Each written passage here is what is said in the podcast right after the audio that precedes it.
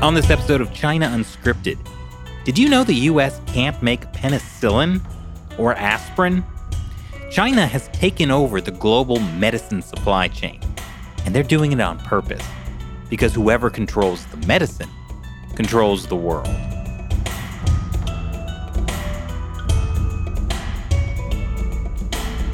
Welcome to China Unscripted. I'm Chris Chappell. I'm Shelley Zhang. And I'm Matt Gnezda. And this podcast is sponsored by Curiosity Stream. It's great for people like you who love watching videos and learning cool stuff. Curiosity Stream has a huge selection of documentaries and nonfiction TV shows. And I'll show you more at the end of the podcast. But joining us today is Rosemary Gibson.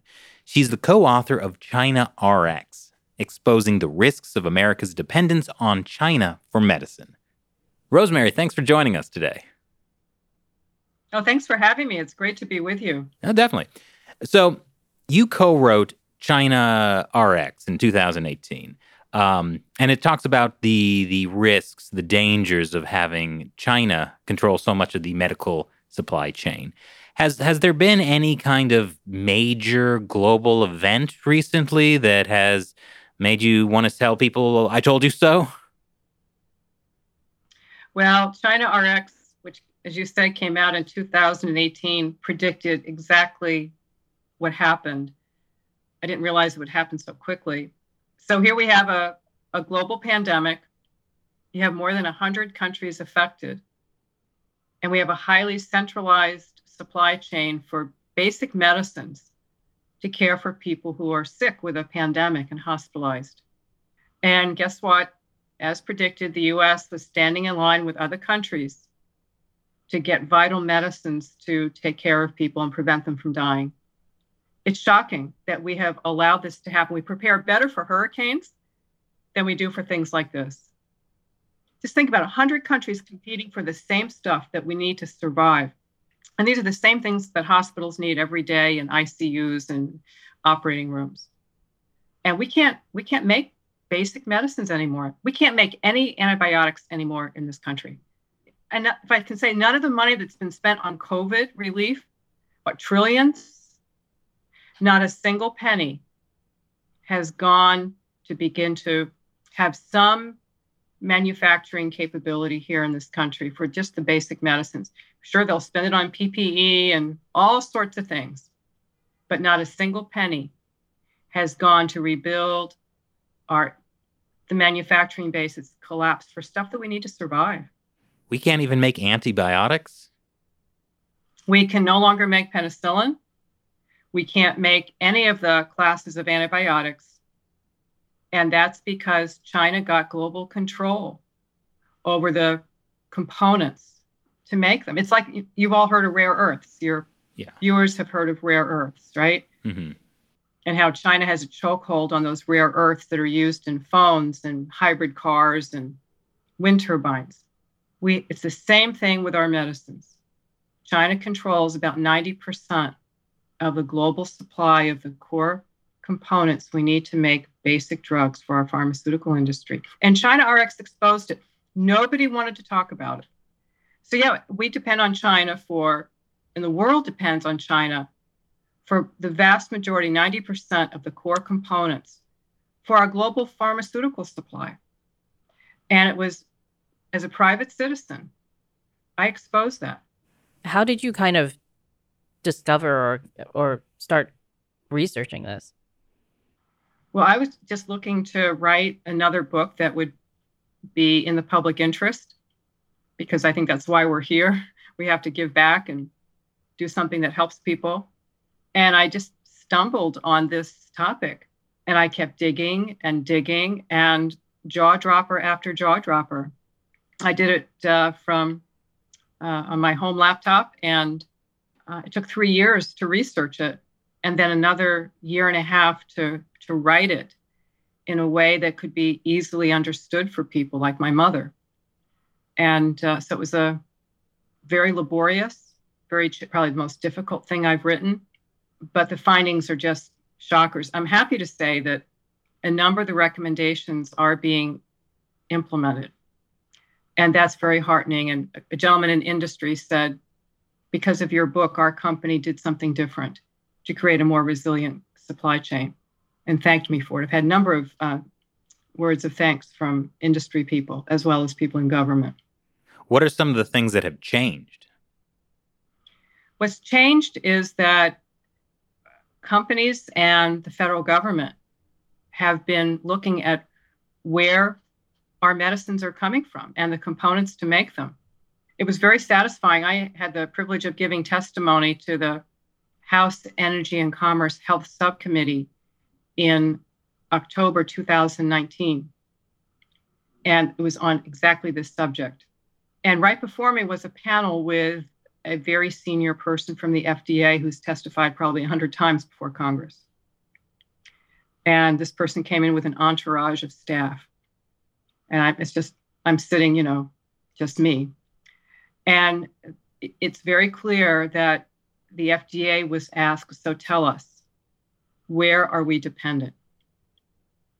And they, FDA provided some data that frankly was misleading for a variety of reasons.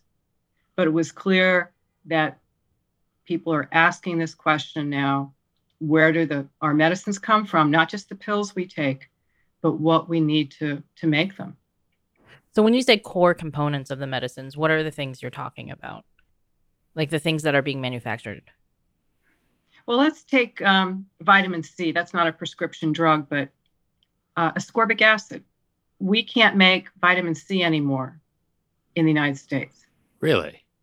China has, we can't make it. So if you take this vitamin C in your cereal or the pill that you take sitting on the kitchen counter, the core component in it is probably sourced from China. And it's not, here's something else that was re- another real um, eye opener. You know, I thought that, well, we buy these things from China because it's cheaper. Well, that's true, but it's not a real price. China has formed cartels the penicillin cartel, the vitamin C cartel. And they just dump product on the global market at below market prices and they drive out their competitors. That is their MO. Wow. Why are they doing that? Because they want to gain global dominance. Uh, another eye opener was China saying it's our goal to become the pharmacy to the world. And I have to say, I admire their, their ambition, their strategy, and their execution because that's exactly what's happening. So it's not that like um, we couldn't start making vitamin C again.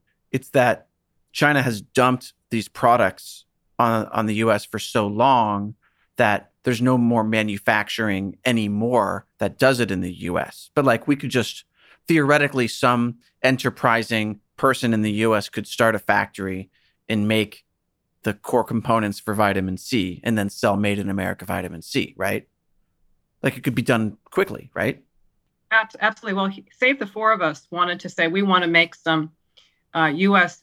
Um, based, uh, set up a manufacturing facility to make vitamin C here, the ascorbic acid. Mm-hmm. The thing is, we would need to have customers. And who would our customers be? And this gets into a whole other dynamic. We can point the finger at China, but we really have to point the finger at ourselves. Because all the special interests love to buy cheap, even if it's sold on the on the global market in a way that is contrary to a, a, a real market competition, even if they illegally dump. These are all illegal trade practices, even if they form cartels, which is illegal under antitrust law. A lot of people love cheap stuff from China because they make more money on the margin. So we might have to charge a little bit more. And we see this with prescription drugs. I'll give you a great example in a minute. But they want to buy cheap. So, yes, we could set up a manufacturing plant, but we wouldn't have any customers. I see. So it's not like the customers are people who go to the the health food store and buy the vitamins. The customers are actually giant corporations like General Mills who are buying this in bulk and they want the cheapest price, right?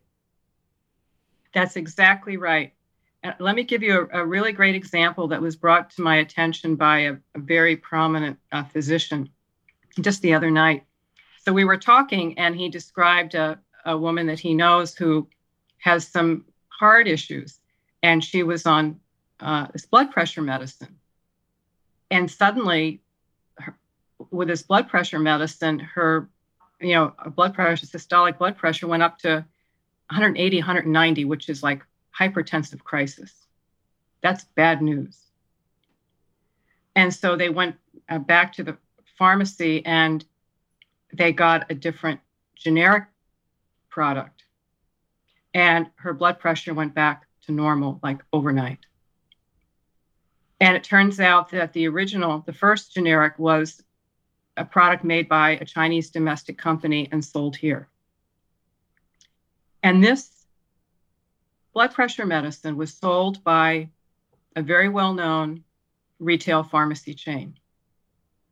So the retail pharmacies and all the other special interests, the big buyers, you know, there are just a handful of buyers of generic drugs. They love to buy cheap. They have algorithms that scour the globe looking for something that's five cents cheaper for a 50 gallon drum of whatever. You know, this is like, you know, Amazon. You know, Amazon, you know, they want to sell cheap. But this these are medicines. And this is life and death stuff here. So it's not just China, it's China's taking advantage of American greed. And this this kind of greed can kill. And it has killed. It has killed? Absolutely. China RX opens up with a story of a Johns Hopkins trained physician. And he was out in Arizona, had a you know, great practice as a radiologist, and he knew he had a stomach ulcer. He self diagnosed correctly and it was getting painful. So late one night, he and his wife and kids they stopped in at the Mayo Clinic in Scottsdale emergency room, and they said, "Why don't you uh, stay overnight? Your wife and children go home and pick you up tomorrow morning. We'll just do a test, you know, scope the inside to see what's going on, and you'll be on your way." So uh, at six the next morning, he got a blood thinner, um, and another dose at about ten in the morning healthy guy, 45 years old, and by 1030, he was showing signs of having a heart attack. No history of heart disease. So they put him in the cath lab and they gave him more of this blood thinner. And he went into very quickly multiple organ failure. And this is all documented. This spent months and months and months finding a case because this is like the perfect crime. It's really hard to find to show cause and effect. And uh, the following week, his heart was so damaged, they just took it out of his body. He was put on an artificial heart machine. The next month, he's sitting up in bed in the hospital with his wife next to him, watching the evening news, tethered to this artificial heart machine. And on the news, they it's been reported that contaminated heparin, a blood thinner, was found in St. Louis hospitals. And he turned to his wife and said, Oh my God, I got a lot of heparin. Was it contaminated? Long story short, three months later, uh, he died after a failed Hail Mary transplant. And it was a horrific death. And the FDA traced this contaminant to back to China, where for economic reasons, they put in a fake substitute for the real thing and at high dose, high levels, this was lethal. And there were hundreds of people who died, and we don't even know the full numbers because uh, it's so hard to tell if you're if you're chronically ill and you know was the drug what is it? Very very hard to tell. So this is and that was 2007 and 8 and you know t- decade later what did we get contaminated blood pressure medicine that millions of Americans were taking, and this had a rocket fuel compound in it rocket fuel. And yeah, there was I was giving testimony to the U.S. China Economic and Security Review Commission, and a member of the commission, retired military, a very fine gentleman, um, Army colonel, he spoke up extemporaneously. This was not his testimony. He says, "Yeah, I got blood pressure medicine from China and had rocket fuel in it." He said, "If I'm getting it as retired military, that means our active duty people are getting it too, and it was sourced in China." This is how bad it's how bad it's gotten. It's shocking. You make a very good point in the book that like so this is being done because on the surface it's cheaper to buy from China.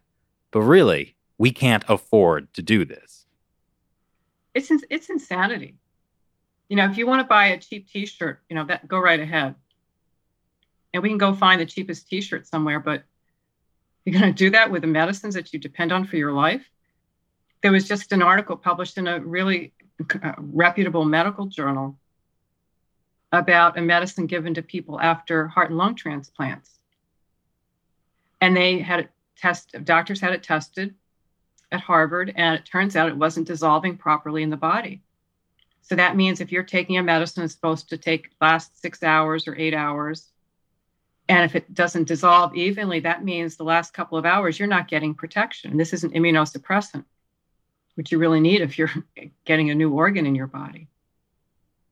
In other words, your organ could fail because of the Chinese poor quality medicine. I, I think Right. what's what's crazy to me about what you're bringing up is that the case of the heart thinner that you brought up was about the same time as the melamine milk scandal in China. That was 2008. And I remember thinking at the time, I'm never going to buy food from China if I can ever avoid it because you never know. But because of the way that like our healthcare system works, like the consumers are very rarely making choices about what they buy or how much they spend on what they buy uh, because you've got these middlemen, right? The insurance companies uh, and and often other middlemen as well. Yeah, most Americans So- have no idea they're getting these Chinese made drugs. Right. And you're buying it from like, you know, your your trusted, you know, Walgreens or CVS and you think like, "Oh, well like surely they're not going to sell me bad medicine because they'd get sued, so I trust them."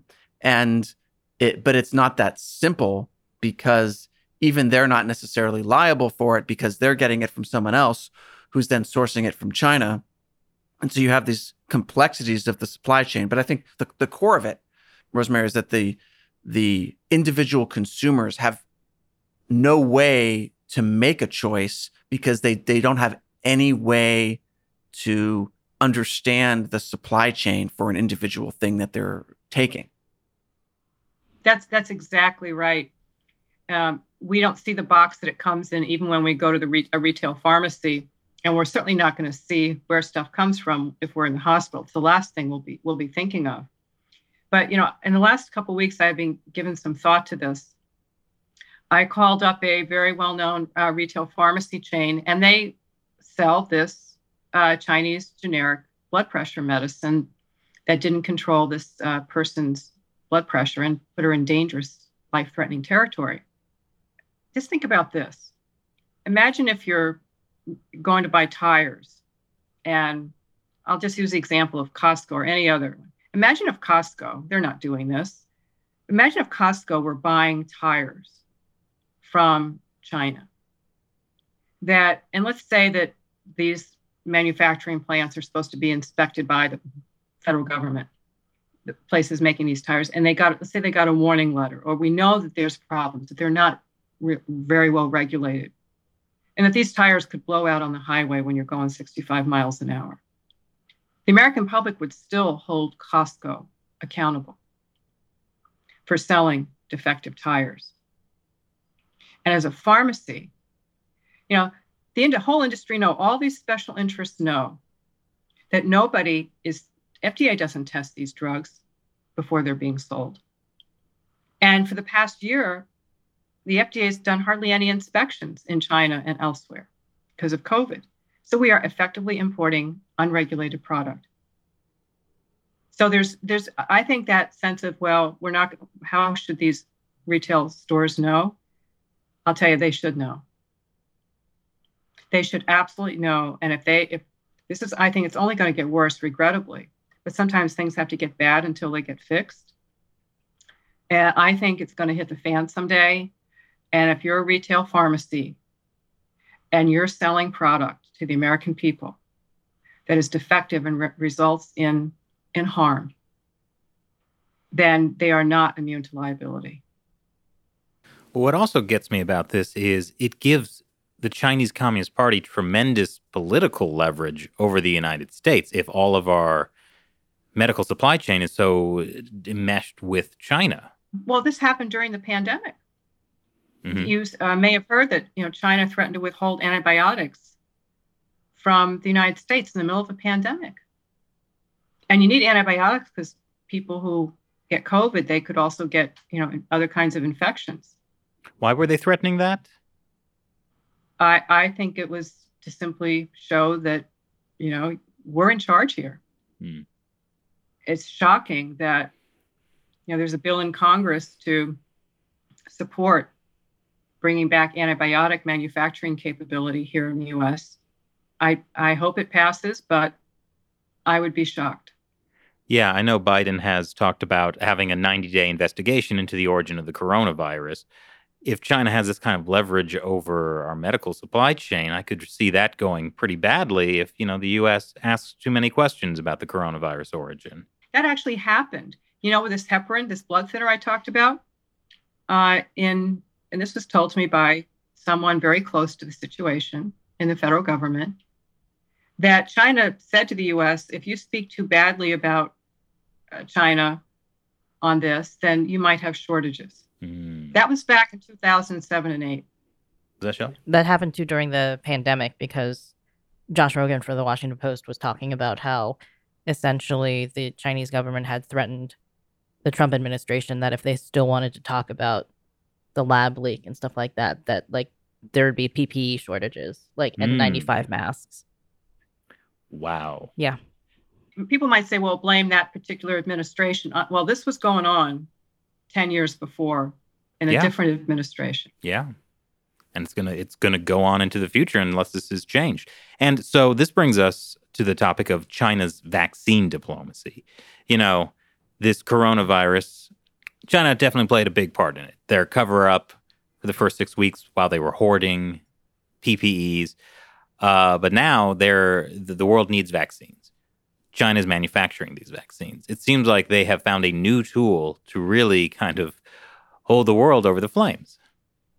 Well, it's interesting you say that. I was uh, I'm writing a piece on global supply chains on this subject, and I looked back at uh, World War One and World War Two, and back then, uh, you know, farmers, agricultural workers were enlisted into the U.S. military. So who's going to run the farms to grow food?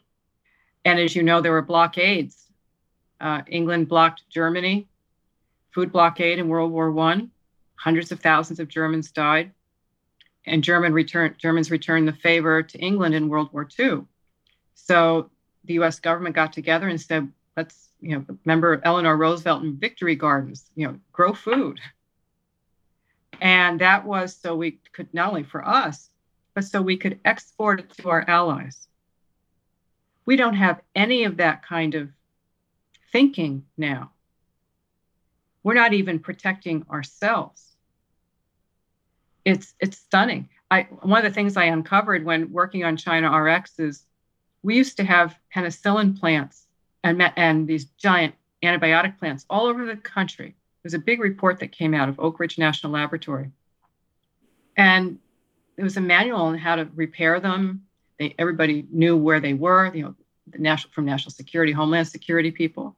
We were prepared, and now we got zero preparedness and forget about diplomatic you know efforts because we just can't make this stuff anymore so it's not just the intellectual property and all of that but uh, we just can't make the products that we need for ourselves or to be able to help you know friends and neighbors which is a really great thing to do which uh, china is is doing Yeah, like um, the Philippines is an American ally. Uh, they have a horrible coronavirus situation, and yet they rely on China for their vaccines. They're not getting nearly enough. I don't. I don't know how many they're getting from the U.S. if any. I don't think they are because the Philippines bought the vaccines from China. They Yeah. didn't buy any from the U.S. Yeah, and so then this affects the South China Sea issue, which also in the end has huge uh, security issues for the United States. So by having this medical control, China has it's, it ripples out into so many consequences. But at least we have vaccines that you know, like we have the capability to manufacture vaccines, unlike And a country true. like Canada, which is now you know like they can't vaccinate enough people because they don't Mhm. have the capability. So we have vaccines, but like we don't. From Rosemary, from what you're saying, we don't have a lot of these other vital drugs that are just like everyday drugs that you would need. penicillin. Yeah. And that's that's incredible to me that we've let it get to that point. It is. I, there's a couple people I've talked to who are volunteers on ambulance services in major cities in this country. I spoke to uh, one person, and uh, she said that uh, we have a problem getting epinephrine, which you give to people when they're crashing. And so we just don't have it. Imagine that. And if you don't have it, you could die within minutes. And I said, So what do you do? And she said, Well, we just drive faster to the hospital. Oh, God. Hey, we do have plenty of Chinese made fentanyl, though. Uh, isn't that it? Well, see, look at this. Yeah. Exactly right. Yeah. So China has, in a reverse opium war, China has flooded the United States with illegal drugs. And they're sending us substandard legal products that we need to survive. Wouldn't it be great? Imagine if we could build drug manufacturing plants in these communities and give people real jobs to make things that we need that will help us. I want my fentanyl made in America. Yeah, it's it's uh, it's shocking, and I don't know. Uh, there's something wrong with the decision making in this country. Is there decision making? Yeah, there's no strategic decision making, and I will say I looked back at you mentioned earlier about the melamine and the dog food. Remember the dog food Yeah. Killing thousands of dogs here? You know what's so shocking is that the lack of regulatory environment over in China. That was known. But that did not stop US based companies from outsourcing production of medicine components there. In fact, that's how the heparin thing got contaminated. It used to be, they used to, big American company used to get it here in the US in Wisconsin. Then they outsourced it to China. And there was that hanky panky going on that resulted in deaths. And in the, the court case of the physician that I mentioned, internal emails from the US company referred to it as the cheap stuff. Hmm.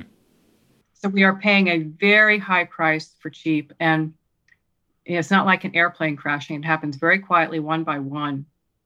And this needs to, we need to organize people. We need, as someone said on Twitter, people can follow me on Twitter at Rosemary100. We need like a consumer advocacy movement around this. Good news is uh, companies are stepping up and some good people are testing these products. But we need like a consumer reports type testing. You know, for every blood pressure medicine that's sold, let's have it tested, tested by three, four companies, and put those results out for the American people, and the market would change overnight. Is there regulation from the FDA on imported drugs from China or imported like components from China? Uh, yes, there there is a uh, for part of that. Yes, the FDA has the gold standard, and what they do is they inspect these manufacturing plants where products our medicines are made, because you can learn so much, and there's very detailed specifications. Like if you if you and I wanted to all set up a drug manufacturing plant. Know, think about it. Every single product, every single pill, every vial has to be exactly right within very narrow specifications. And so uh, they will conduct inspections of plants, uh, but uh, they're not, you know, as I mentioned, there haven't been any inspections done mostly in the past year because of COVID. They want to keep their employees safe. And uh, there was just a report that came out saying, well, FDA might be doing evaluations by Zoom. I mean, you can't, and it's like, if you're in a plane, if you're in an airplane crash and you're going to send the NTSB guys, no, you're not going to send them. You're going to have them go inspect the accident scene by Zoom. I mean, that's insane. Yeah. The other thing I predicted is the FDA's ability to protect the American public is just basically going down the tube, and especially in China.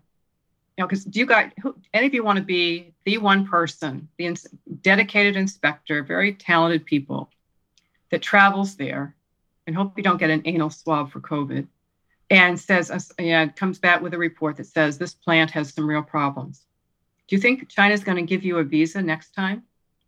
Well, speaking of that, there was U.S. intelligence that the Wuhan Institute of Virology, where some are saying the coronavirus may have leaked from, it had known safety issues. And yet, the US was partially funding coronavirus research there. The lead doctor there had traveled to the US and done research with American universities.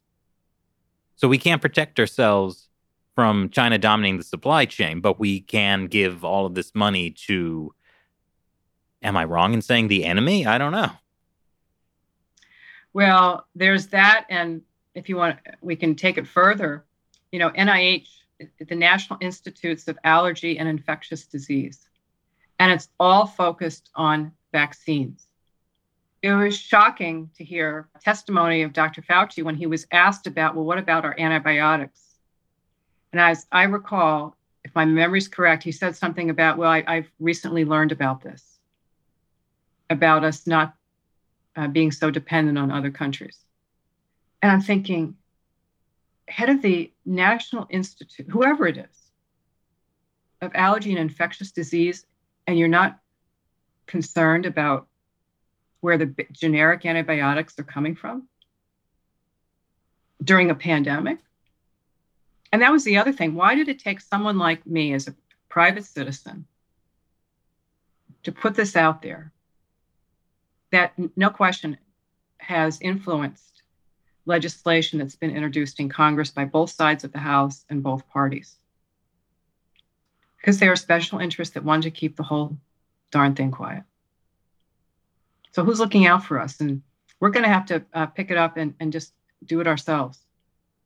Is it possible to know for American consumers where the drugs are made or where the ingredients are made? Like I could see that obviously if the entire if the blood pressure medication itself is made in China, like then you might know. But like if it's just the ascorbic acid or like some other like ingredient that goes into like another drug that may not be made in China itself, but like the ingredients are or your like fortified cereal. Like, do you is there a way to know where the ingredients come from? Uh, you can get some information, and I write about that in China RX in, in an appendix, where to find out where your drugs are made. And for your uh, viewers and listeners, they can go to a website called Daily Med. Just Google Daily Med and up will come up is a website that's actually hosted by the National Library of Medicine, which is part of the National Institutes of Health or NIH. And you just type in the name of your, in the search box, the name of your medicine. And up will come is a list of all the companies that either make it, distribute it, or repackage it. And you can see there's pictures of the labels. And it's really interesting you know, major US companies don't want to put made in China on their labels. But Chinese domestic companies are very proud to put on their label. And by the way, more than 10% of our generic drugs now are being made in China by Chinese companies. And that is growing very fast. So they're very proud to put in made in China. And so you can find that by going to Daily Med. Now, if you find other companies, major US companies that don't want to put their country of origin because they're embarrassed, they don't want the public to know, uh, call them up and ask them. Some will tell you, and some will not. I remember when I was writing China RX, this, and this is where I knew I was kind of over the target. I called up this one company that was making a, an AIDS drug, and I a generic, and I said, "So, can you tell me where where it's made?" And a very nice young woman sent me all around here, there. And I called her back and said, you know, they just aren't telling me. And she says, Well, I have it right here. I can get in trouble for telling you this. And she told me it was made in China. Think about that. And I said, I, This is where I knew that there was something going on here, that we're just throwing people under the bus. Well, so you mentioned many shocking things. Tell us, tell us some of these shocking things. I want, I want to know how bad it is. More than what we've already. Uh, more like if, if there, you said there's lots of shocking things. I, take us down the rabbit hole. I mean, U.S. military. Oh boy. You know the men and women in the South China Sea. It's insane. Uh, when remember the anthrax attacks? Uh-huh. Yeah, in New York. You guys are in New York. I had events there with the news organizations in DC, had office buildings and congressional office buildings. Well, one of the antidotes to anthrax exposure is an antibiotic called doxycycline. You might have heard about that if people have Lyme disease or other things. You know, it's a pretty common antibiotic. Well, we back in 2001, we couldn't make it here. So the federal government had to buy millions of doses by going to a European company, very good company. I interviewed the CEO and he said he had to get the starting material from a plant in China. Mm-hmm. So imagine if you're the anthrax attacker. You know, I go up and I say this on Capitol Hill. I said, This is you guys. We need to bring antibiotic production back to the US. And the other thing I learned is well, people say, Well, why don't we just get our medicines from India? They're a big generic maker. The other shocker was how much India depends on China for these core components. About they depend on China for about 70% of what they need to for their entire generic industry. So it's so centralized. We got to fix it. Well, so what what can people do? Why why are the people on Capitol Hill not doing anything and what can the American people do to actually encourage them? I think people on Capitol Hill are not taking action because they're influenced by industry and all those middlemen and all the special interests. They set, they set up this system. Every system is designed to achieve the results it gets. And this is very profitable for multi billion dollar companies. The companies that purchase them, the ones that distribute them, and they love to buy cheap. And there's a lot of total lack of transparency. And their names that I didn't know and the American public will not know, but people do know these retail drugstores, their names. And I think they're going to be in trouble someday for peddling drugs that could harm people and potentially kill them. On a positive note, because we need some good news, this is good news. There was a nonprofit that was set up in uh, 2018 by the Mayo Clinic and like 1,400 other hospitals and some of these drugs have been in shortage. I don't know if you've ever had to go to the drugstore and they say, well, we can't get it. It's on back order. Well, this is an extremely serious problem. We had, you know, generic um, oncology drugs that you couldn't get, and people and doctors were literally rationing chemo drugs. There's no doubt people have died. So anyway, um, this group of hospitals got together and they basically created a new supply chain. They're contracting with reputable companies, not in China. And within the first year of operation, they delivered many, many doses of 20 different generic drugs. And the next year, another 20. And this year, another 20. And they do it like anything else. They find good manufacturers, trustworthy people, and they pay them a fair price, not dumping it at a race to the bottom price. And lo and behold, these hospitals didn't have any shortages and they weren't paying peak price. I, you know, during COVID, this was told to me by a very fine physician who works in children's a children's hospital. He said pharmacists and doctors were scouring to find basic drugs, and they went on to what's called the gray market, which means, frankly, you don't know where the hell it's coming from. And we're giving this to children. Hmm. So um, this nonprofit called Civica RX, they're great, great folks. CEO is taking no salary. He's a retired executive. And they're bypassing a lot of the middlemen, which doesn't make a whole lot of people happy. But the key is the hospitals are using their money to buy something different. They're using it to buy a quality product. They know where it's made. I mean, shocker, that's number one shocker. Full transparency.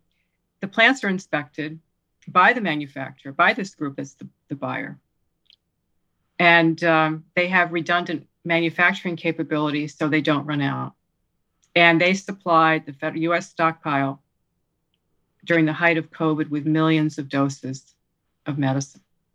So, uh, and Kaiser Permanente joined them with their 10 million members, and they're uh, it was announced that they're going to go out uh, on some at retail level, not just hospital medicines. So that's very promising. We need a whole different way of how we buy things.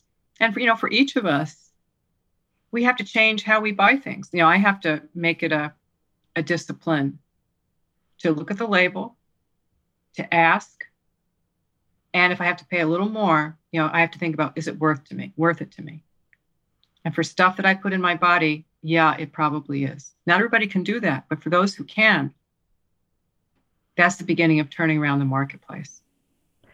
Is this applied to over the counter medicines too? Are a lot of over counter medicines made in China, not just antibiotics and prescription drugs? Uh, they are uh, over the counter drugs like common painkillers and vitamins. The core chemicals are made in China. And in Europe, when they're during the pandemic, you know, some people were having fevers, they were taking acetaminophen as the generic for Tylenol. There was a shortage of it in Europe. You couldn't find it. Why? China controls the global market for the core material to make it. And your vitamins, same thing. So like my my chewable Flintstones vitamins are made in China. I mean not not mine obviously, but like, you know, for a friend asking uh, for a friend. Uh, those would be made in China or the core ingredients in China. I'd want to look at that label. So I called when I was writing China RX, I called up, I asked about vitamin C, ascorbic acid. So I said, where's it come from? And Trader Joe's and Whole Foods and another one, Nature Made, said that uh, they get it from source it from a global market, all that business. And a couple of them said, yes, we get it, get it from China. There's no, there's hardly any other place to get it. I found a place in Scotland or in Europe that's making it, and a small plant in New Jersey. I mean, this takes a long time to figure out and to hunt down. And we can't make aspirin anymore. really? What?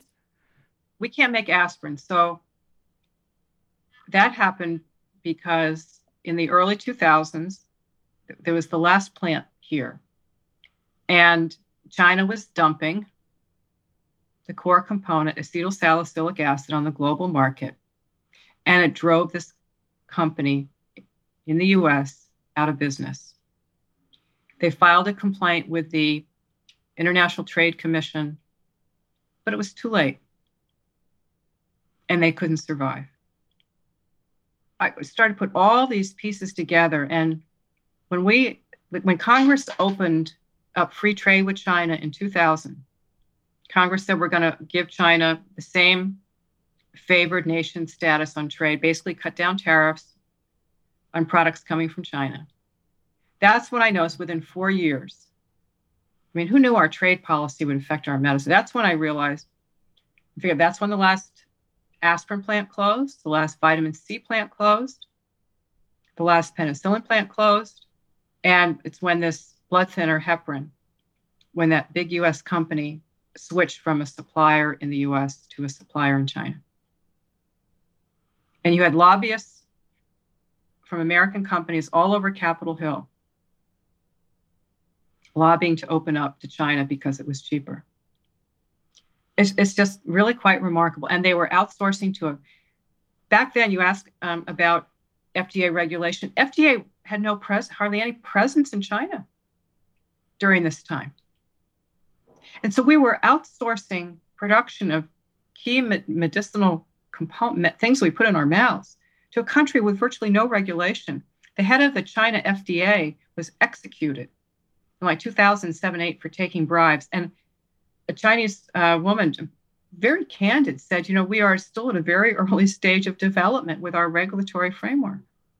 And yet US companies outsourced it and our government allowed it. I mean, the FDA you talked about tests that or like would look at inspect the manufacturing plants, but nobody's is anybody testing the actual drugs that come in? The FDA does not test the drugs that come in or the ones that are made here because they have to be tested too. Uh, there is a startup company in New Haven called Valisure. They're an online pharmacy, and I, I have no no don't take any money from them, but people should know that they say that they test every single batch before selling it. I mean, what, what's crazy to me is we talk on the show a lot about uh, the Chinese Communist Party's unrestricted warfare, uh, that the Communist Party considers itself at war with the United States. And this is a perfect example of that. Like, this is not an accident that the Chinese Communist Party has done this. This is an act of war. Yeah, I, I mean, I think c- consider this with with the Chinese Communist Party's policy of civil military fusion. Uh, the the party has the ability and the mechanisms to tell companies exactly what they want them to do in China, right? So, like, let's say, for example, uh, there's a a war over Taiwan, uh, and the U.S. goes to defend Taiwan, and the Chinese People's Liberation Army says, "Oh, well, we maybe we don't think our Navy is ready to defeat the American Navy. But they don't have to use that as a tool because what they can do is the Communist Party can tell all the drug manufacturers that are exporting to the US, put this poison in your drug.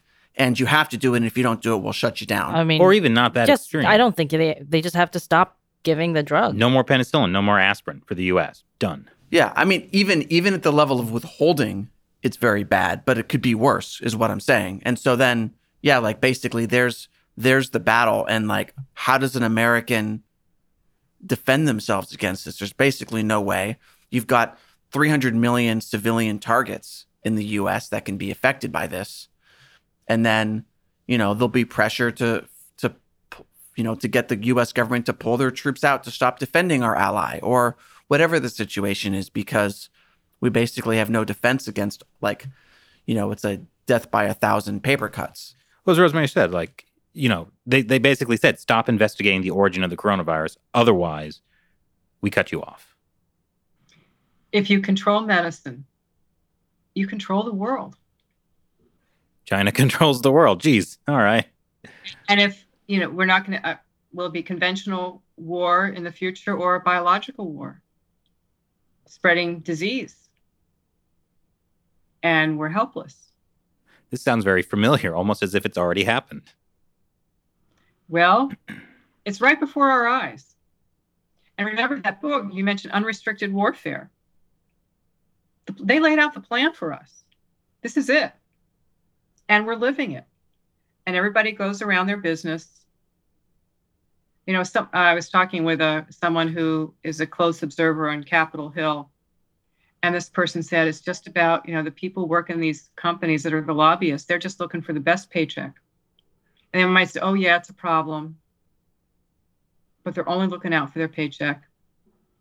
You know, I serve on compensation committees for a couple of organizations, and you see the power of compensation and those performance bonuses, and that's what people do. Yeah, until they have to have their heart removed because they've had poison drugs from China. Yeah, remember the, the story of the tobacco lobbyist? Uh, this is a guy who, you know, smoked and was a lobbyist for the tobacco industry for many years and he uh, got lung cancer. And uh, he goes in for treatment at a hospital, and he looks around and he sees all these other people getting, you know, chemotherapy. And he said, "Well, I guess I put a lot of those people here." So that moment of awakening is really painful. But the problem is, uh, it's it's one thing if you want to put yourself in a uh, bad situation, but you don't want to take other people down with you. You know, this is um, a lot like uh, privatizing the gains and socializing the losses. People making money off of, like just like the mortgages, selling cheap stuff. But whatever harm there is, or you know, people hurt, um, we just socialize that. It was just like you know, mortgages. Give people mortgages they should never have. Then they lost their houses. Families suffer tremendously. So we have this pattern in our society and our economic system when it's abused. Right. But then you're saying because we bailed out the banks with essentially taxpayer money slash printing money from the Fed. Absolutely right. We pay. We pay twice. People pay twice. Those who lost their homes, their jobs, and then we bail them out. You know, there's talk of a six trillion dollar budget uh, for next year uh, with the administration, and will be very interesting test to see if they'll fund anything in this space. Because we, because we could always spend that money on you know green energy by buying windmills and solar panels made in China using Chinese slave labor And stolen American technology. and stolen America. Yeah, right. And that's a that's a great way to spend trillions of dollars. Well, there's a there's a lobbyist uh, for you know for you know uh, working on environmental issues and global warming who says, well, yeah, it's great that we're we can China's selling it to us so cheaply because we can do more solar here. So uh, we have we have this real situation that we're in. You know, I, I want to uh, bring something up that I think is really important. Another eye opener for me was, well, if we make it here, it'll be a lot more expensive. So I, I learned a lot from not the people in Washington, but from the people actually out in the manufacturing plants who make stuff, who do the work, who don't have any voice, who aren't there on any talk show or um, writing, you know, press releases or lobby notes. He told me the story of going in to get a 90 day supply of his blood pressure medicine. It was a generic. He went into a retail pharmacy. This is a guy who's been 30, 40 years making these products. And he said the price was $157.50 for this 90 day, three month supply. And he said, guess how much the manufacturers paid? So I'm going to ask each of you guys, how much would you guess the manufacturers paid? So you're saying that's the retail price, but how much does the the manufacturer How much is the manufacturer, the person making the pills? like pay for the ingredients? How much would they get paid by the entity that's purchasing the generic from the manufacturer? I'm gonna say their profit is fifty percent. So that'd be about, you know, 75, 80 bucks. I'm gonna say 25. Yeah, I'll go with that. I said 20. A dollar. Hmm. The manufacturer is paid a buck, a penny a pill. So you have to ask, where does the other $156.50 go? And what you said earlier about all the middlemen, those are all US companies, some in the Fortune 10 list, you know, skimming off the top. So it's not the manufacturing that's costly. Now, it does take investment. And if we all wanted to set up a manufacturing plant tomorrow to make blood pressure medicine, we would need, you know, 100, 150 million dollars to plus to build a plant. But once you get it up to scale and running and using advanced manufacturing process, you can make it, you know, uh, very, you know, very efficiently. And if you can bypass all those middlemen, You're bypassing not only a bunch of middlemen, but also the global shipping. Absolutely. Yeah, you know, where's all the climate change people? Imagine the cost and the impact on climate and global warming by shipping all this stuff. And plus, you know, the pollution and environmental regulations are nowhere near what they are here. So we'd actually improve the environment by making these products here. The environment would be improved if we don't work with China. Take that, John Kerry. Oh God. Well, like There you go. the uh so for you know the i'm thinking about the pharma bro guy remember martin shkreli and then he Oh, he, Got jack- in he jacked up the price of like um, epipens or yeah. something so like that was like an egregious example that everybody was like oh no that's terrible but it sounds like this is happening on like a daily basis Right, but but it's it sounds more like it's not one pharma bro. It's basically like ten pharma bros, nine of whom are middlemen, who are all like getting a little piece of that at each stage of it, and ultimately, like none of the pharma bros are really responsible for the quality of the product. They don't care the conditions that it's made in because all they do is like their one piece and they get their little profit from it. is i mean is there a way to incentivize big drug companies to manufacture here antibiotics and stuff like that like is there a way to get pfizer or something Yeah, those big companies want nothing to do with the generic market uh, because it doesn't have money. I mean, if you can make vaccines and get billions, you're a- especially in taxpayer money, you'll never want to be interested in making, you know, penicillin tablets. And I'll t- here's this is an interesting story that uh, someone taught me about how this all happened. I'll, I'll use the example first of a, a laptop because the same thing happened with our medicines. So over the holidays uh, last December, I was cleaning out a closet and I came across an old IBM ThinkPad. And honest to God, I turned it on, pressed the button and it actually was working. And this thing was more than 10 years old. But of course, you know, the software uh, doesn't work anymore. And now I have another ThinkPad, but it's called Lenovo. And that's made by a Chinese company. So I had asked a gentleman from IBM, very senior uh, gentleman in the company, I said, Well, how did that happen? And he said, Well, IBM gave away the specs for its uh, ThinkPad to China in return for getting access to the Chinese market to sell higher value products and services. And lo and behold, the same thing happened with a very prominent, big multinational US based company, a drug company. Someone in the company said, Yep, they gave away the specs to make antibiotics to China in return for access to the China's 1 point something billion people, that market for their branded products. So they basically gave away the store. That's how we got uh, where we are. And I think, I uh, believe that the other thing that you asked about another shocker, there was a European CEO who was they're desperate to brand themselves as Chinese companies because the Chinese government demands that. You have to be more Chinese than you are European or American.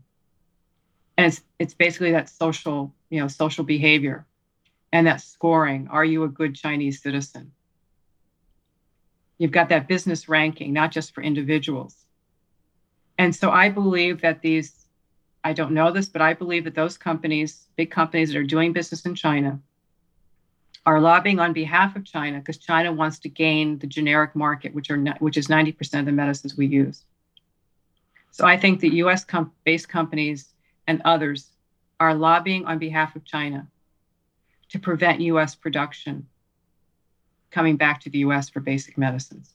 I can't prove that, but it's certainly very plausible because it's, it's, it was so shocking to see the absolute vehement response by Big Pharma and the Chamber of Commerce to the Trump administration's Buy American executive order just for the basic medicines we need to survive. They came out and they slammed it. Why would you do that? We just in the middle of a pandemic and we couldn't get basic medicines. So I think that there, you know, another quick story when the China trade deal was being debated in Congress, and I mentioned earlier the lobbyists, U.S. companies were going up to lobby on China's behalf.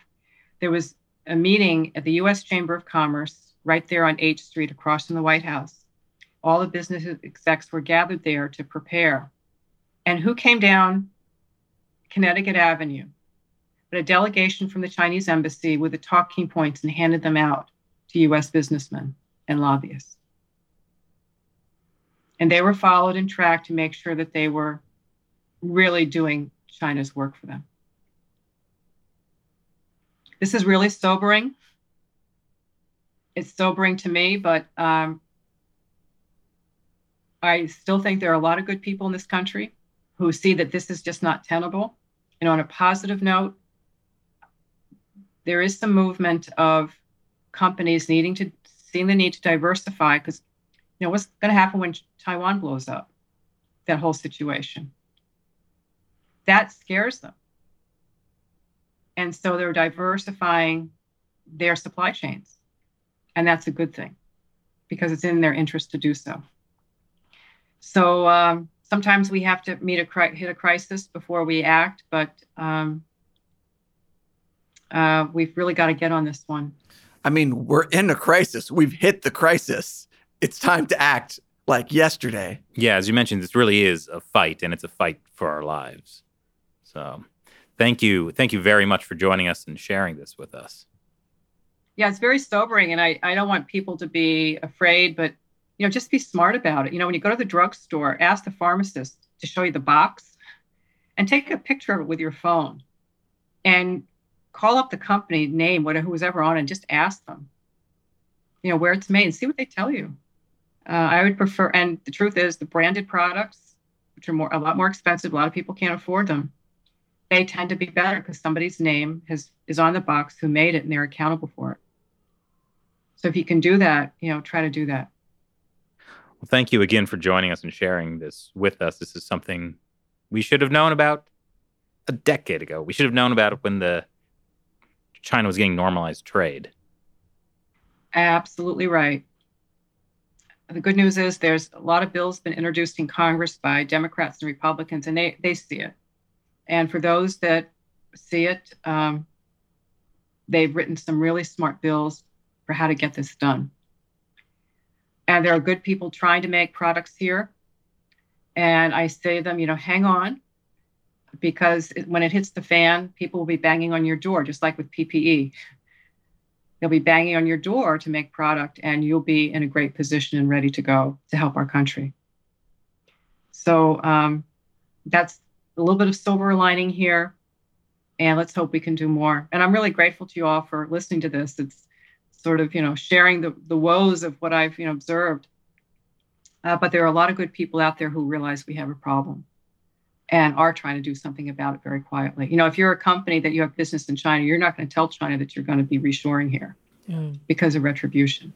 So we just got to keep at it and uh, find good people like all of you and talk about it. And I'm really honored to be here. And I, you know, China RX, we donate proceeds to good causes. So this was a labor of love, and I hope you'll your viewers will get it from a library or buy it and share it with your family, friends, your member of Congress your neighbors, and we can fix this. Yeah. We'll definitely put a link to the book below. Rosemary, thank you so much for joining us today. I really appreciate you having me, and this is uncensored. uh, and unscripted. So thank you. Take care. Thank you. Have a great, great day, the rest of you, all of you. Well, that was just just a nightmare. I mean, you know, in my spare time, I've been known to, you know, get high on life. And now I'm just wondering is life manufactured in China too?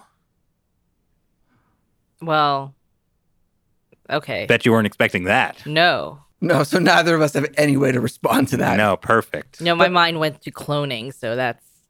Oh, gosh. Well, that is a good point because not only is China controlling so much of this medical supply chain, like we've talked about, there's loads of pharmaceutical and scientific research going on in China. You know, human animal hybrids. That's that's not conspiracy theory. They're working on that kind of stuff. We already use human animal hybrids in medical research all the time. That's yeah. not a new thing. Yeah. Right. He's talking about mice grown with human cells and they're using them to do various lab tests. Yes. Human Which... animal chimeras. Well, anyway, well, like, so I used to work in pharma. And I think this is the case with China, where basically like a lot of the things that they're doing, right? Like they could not um, manufacture high tech things in the beginning. Mm-hmm. Like uh, in in the U.S., we manufacture, for example, the the COVID vaccines. We do a lot of like high tech cancer drugs that are grown in the cells of these mice. Like we do a lot of things that they don't actually have the ability to manufacture right now. But what they do have the ability to manufacture is loads of the cheap stuff generic medicines or in, like bulk ingredients that go into medicines. So they started off with taking over that market mm-hmm. first. And then slowly they're going to start going into like the more high tech stuff. So, I mean, ultimately they're going to try to control everything. Yeah, that's but, what that's what Made in China 2025 is yeah. all about. And then they decided they had to stop talking about that because people were getting nervous about it. But it's still there. It's just that they're not like broadcasting it as much anymore. But the whole thing with generic medicine, and this is another part of this puzzle, is that insurance companies, like we all rely on health insurance companies, like that's how the system is set up in the US. Like they have lists of medicines that they will approve for certain diseases, right? So if there's like a generic version version of a medicine that's cheaper, then like this the maybe made in US brand name version of that medicine, the insurance company will usually force you to take the generic version mm. of that medicine because they don't want to pay for like the higher price. Right. In other words, as a consumer, like we don't actually have the choice. I mean, you could buy it without insurance. Yeah, right? and, and like maybe one in 10 Americans can afford to do that. Yeah. So like there's just all sorts of ways in which like the the the whole healthcare system makes it so that it's very hard for consumers to be able to control what medicines they take. This is why I only see witch doctors. you know what you're going to get. Yeah, uh, you, you And you you're gonna put, get like put the lime in the homegrown- coconut and shake it all up. Uh, that's mixology, not uh, witch doctory. Oh, okay. For, forgive my ignorance. Different sciences. I- Yes, Shelley, you were saying. I nothing. I have nothing to say. All right. Well, I think this was a very important episode, and I think it's it's really this is serious stuff, Matt. yes. Serious stuff. So I think it really is important. Like share this episode. People need to know about this because this happened under all of our noses. And it's it affects everybody. Everyone. Like who doesn't take something, right? Whether it's vitamins or aspirin or Even aspirin. Right. know. yeah, it's just crazy. This makes me think that like we really need way more transparency about what's made in China. Yeah. And unfortunately, topics like this are often too controversial for YouTube. So we struggle with, uh, you know, getting monetized for a lot of things. We struggle getting sponsors for a lot of our episodes because, you know, as, as we learned today, so many people are in, so many businesses are in the pocket of China, which is why I'm happy to say this episode has been sponsored by Curiosity Stream.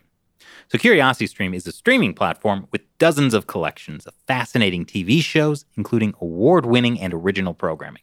For example, China's Last Little Train. This is a beautifully shot documentary that takes you to a place in China so remote that there are no roads in or out. The only means of transportation is a single narrow gauge steam engine train. It's not high speed. With Curiosity Stream, you can watch that and thousands of other streamable documentaries and nonfiction shows on topics like history, nature, science, food, technology, and travel. So click the link below and use the code China Unscripted to get our special deal, just $14.99 for the entire year. You can watch Curiosity Stream from your phone, tablet, or computer anywhere, anytime. So click the link below and check it out. And really, it's nice to have a sponsor, so check it out. Once again, I'm Chris Chappell.